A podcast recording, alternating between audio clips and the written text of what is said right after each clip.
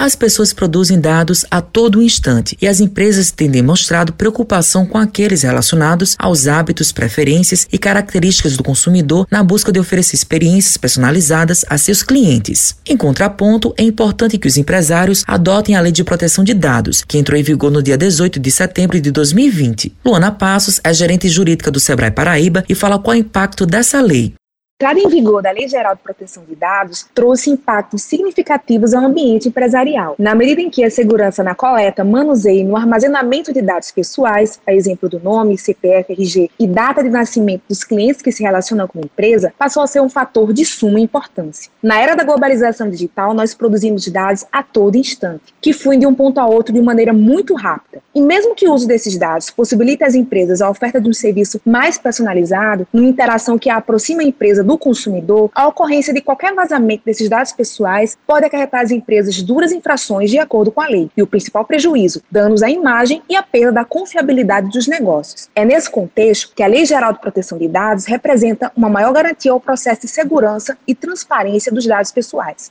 Luana relata como o pequeno negócio tem se adaptado com essa nova lei e quais são as orientações do Sebrae. É muito relevante que os empresários conheçam as exigências da Lei Geral de Proteção de Dados e iniciem desde já os processos de adaptação. A orientação do Sebrae Paraíba para os pequenos negócios é que seja feita uma revisão dos dados pessoais solicitados aos seus clientes, de modo que só seja solicitado aquilo que realmente venha a ser necessário para a execução do serviço ou produto ofertado pelas pequenas empresas. Não existe um programa de adequação à LGPD de prateleira, depende de cada caso concreto, de cada especificidade da empresa. Não existe uma mágica, mas é possível sim uma visão prática e simplificada que precisa perpassar por alguns aspectos importantes. A exemplo do mapeamento dos dados pessoais tratados pelos seus negócios. Saber onde estão esses dados, exemplo de CPF, nome, RG, endereço, como esses dados dos clientes são armazenados, quem tem acesso a eles. Então, o momento é de fomentar a cultura da privacidade, gerando maior transparência e competitividade aos pequenos negócios. Lívia Beatriz Costa é microempreendedora e conta como a empresa fez para se adaptar a essa lei. A gente fez contato com os nossos softwares, como a gente é um e-commerce, né? A gente tem a plataforma do e-commerce, tem as plataformas de captação de leads e o nosso ERP, então todo mundo teve que se adequar. Por exemplo, a gente capta dados dos clientes na finalização da compra e nesse momento tem um termo de consentimento que o cliente precisa assinar,